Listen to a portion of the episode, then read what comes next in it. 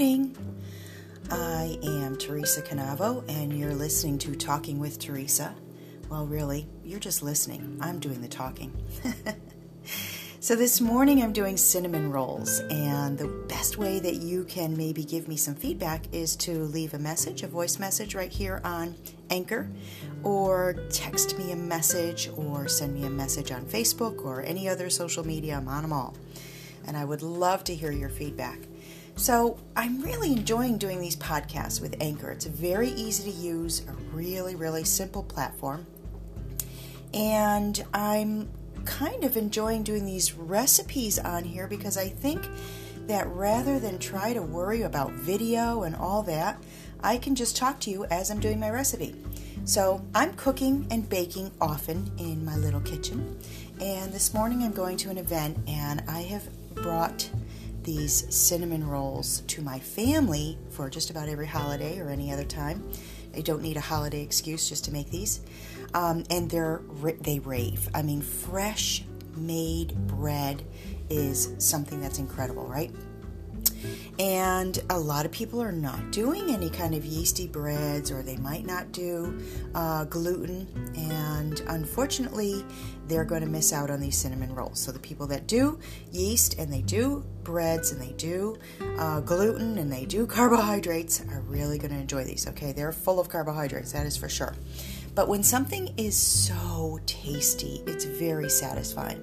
So you're not going to fill yourself with a bunch of these cinnamon rolls because they're so um, filling and they're so oh, they just hit your taste buds like really incredibly on all different levels the sweetness, the cinnamon, the spiciness, the smoothness, the butteriness. It's incredible. Okay, my mouth is watering already if you can hear, hear that.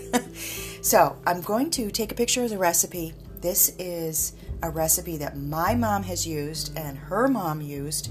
Um, and it's from uh, mm, Better, let's see, I almost forgot it, Better Homes and Gardens cookbook.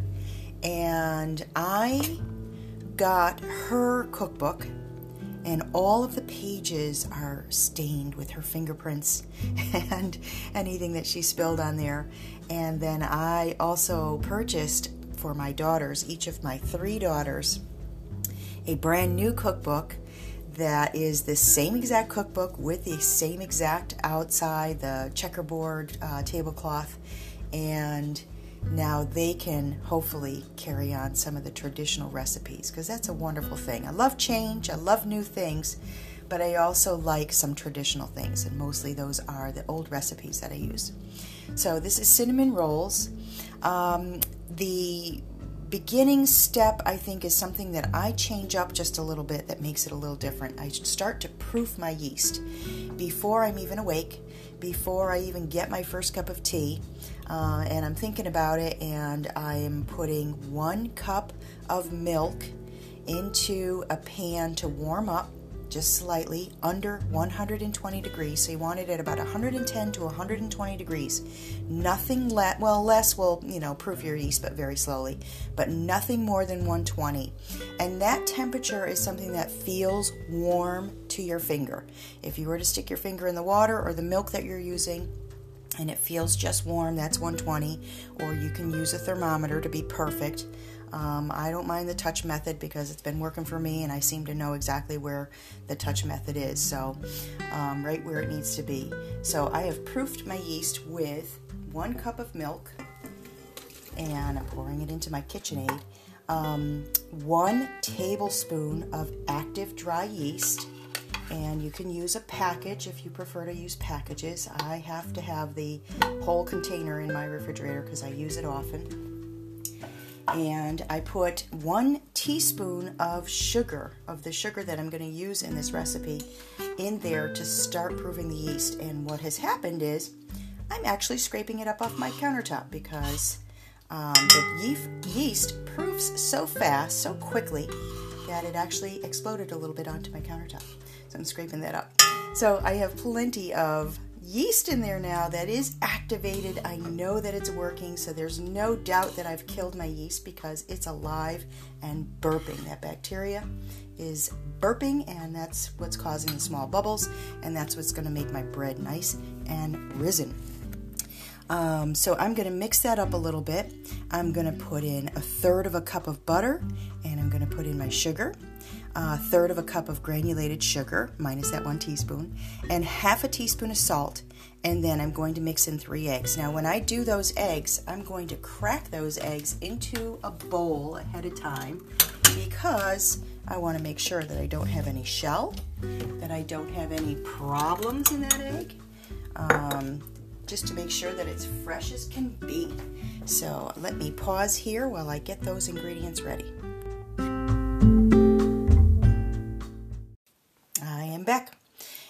Hope you don't mind that I keep throwing in those little commercials for Anchor because I am so delighted at how easy Anchor is to use to do a podcast. And if you need some help, I am happy to share my ideas and my thoughts and show you how to use Anchor if you want to just get in touch with me. So I have in my proof yeast. In my KitchenAid, you could use a food processor uh, using the blade first on this step. I'm using the mixing uh, paddle on this step. And then I'm going to switch over to the dough blade. And if I were using my Cuisinart, I would use the, uh, the like I said, the blade first for this first step to uh, mix the ingredients together. And then as I add the flour, I'm going to switch over to the dough blade. So I'm going to get that started in my KitchenAid. I'm using the KitchenAid right now. And I uh, put in about two and a quarter cups of the flour. And I'm going to mix this for just a few minutes to get that gluten kind of activated, to get that yeast going through there, and to make a very sticky bun, sticky dough. Well, now the dough has risen. It has doubled in size in my pre warmed oven. And I rolled it out, just let it fall out of the bowl onto the counter, onto a floured, heavily floured counter, one that was clean and not smelling of a chopping block that was full of garlic. Um, most of my things smell like garlic because I like a lot of garlic, but not for cinnamon rolls. So I let it rest for 10 minutes before I attacked it and I took my um, I don't even know what it would be called. It's a it looks like a scraper. It was from Graham Kerr. He used to use this scraper. He had them specially made. I bought one. Uh, oh my gosh, probably 30 years ago. And I've used it all the time. So I use it for crushing and scraping garlic off the um, cutting board, or I use it for something like this. So I've taken it and I um, laid it out to about the size of, oh, there's my alarm for the dough. Um, I've rolled it out to the size of about 12 inches by 8 inches. And the recipe calls for um, a mixture of mixing the butter. Um, I think it was about a third of a cup of butter and some flour half a cup of flour, or quarter cup of flour rather, sorry, and a uh, tablespoon of cinnamon, and then um, about two thirds of a cup of uh, brown sugar.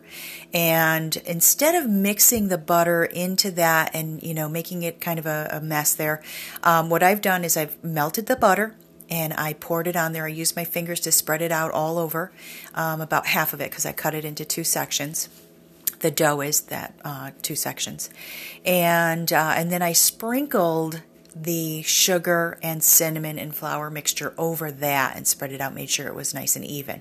And you can put in pecans you can put in raisins golden raisins would work really nicely. You can do walnuts whatever you think. But i just left it cinnamon and sugar so I spread that mixture over the whole 12 by 8 inches, and then I rolled it up from the smallest end to the largest end, and um, just rolled that kind of loosely, tucked the bottom in to seal it a little bit.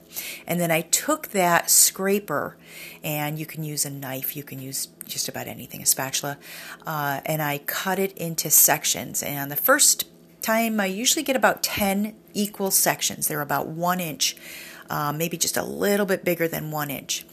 And then what I did is I had greased a round nine inch pan and I uh, put them all, you know, rolled down um, the uh, the cut side down on into the pan with a little bit of space in between because this is going to rise again. So just like Jesus, he rose again. This is going to rise again.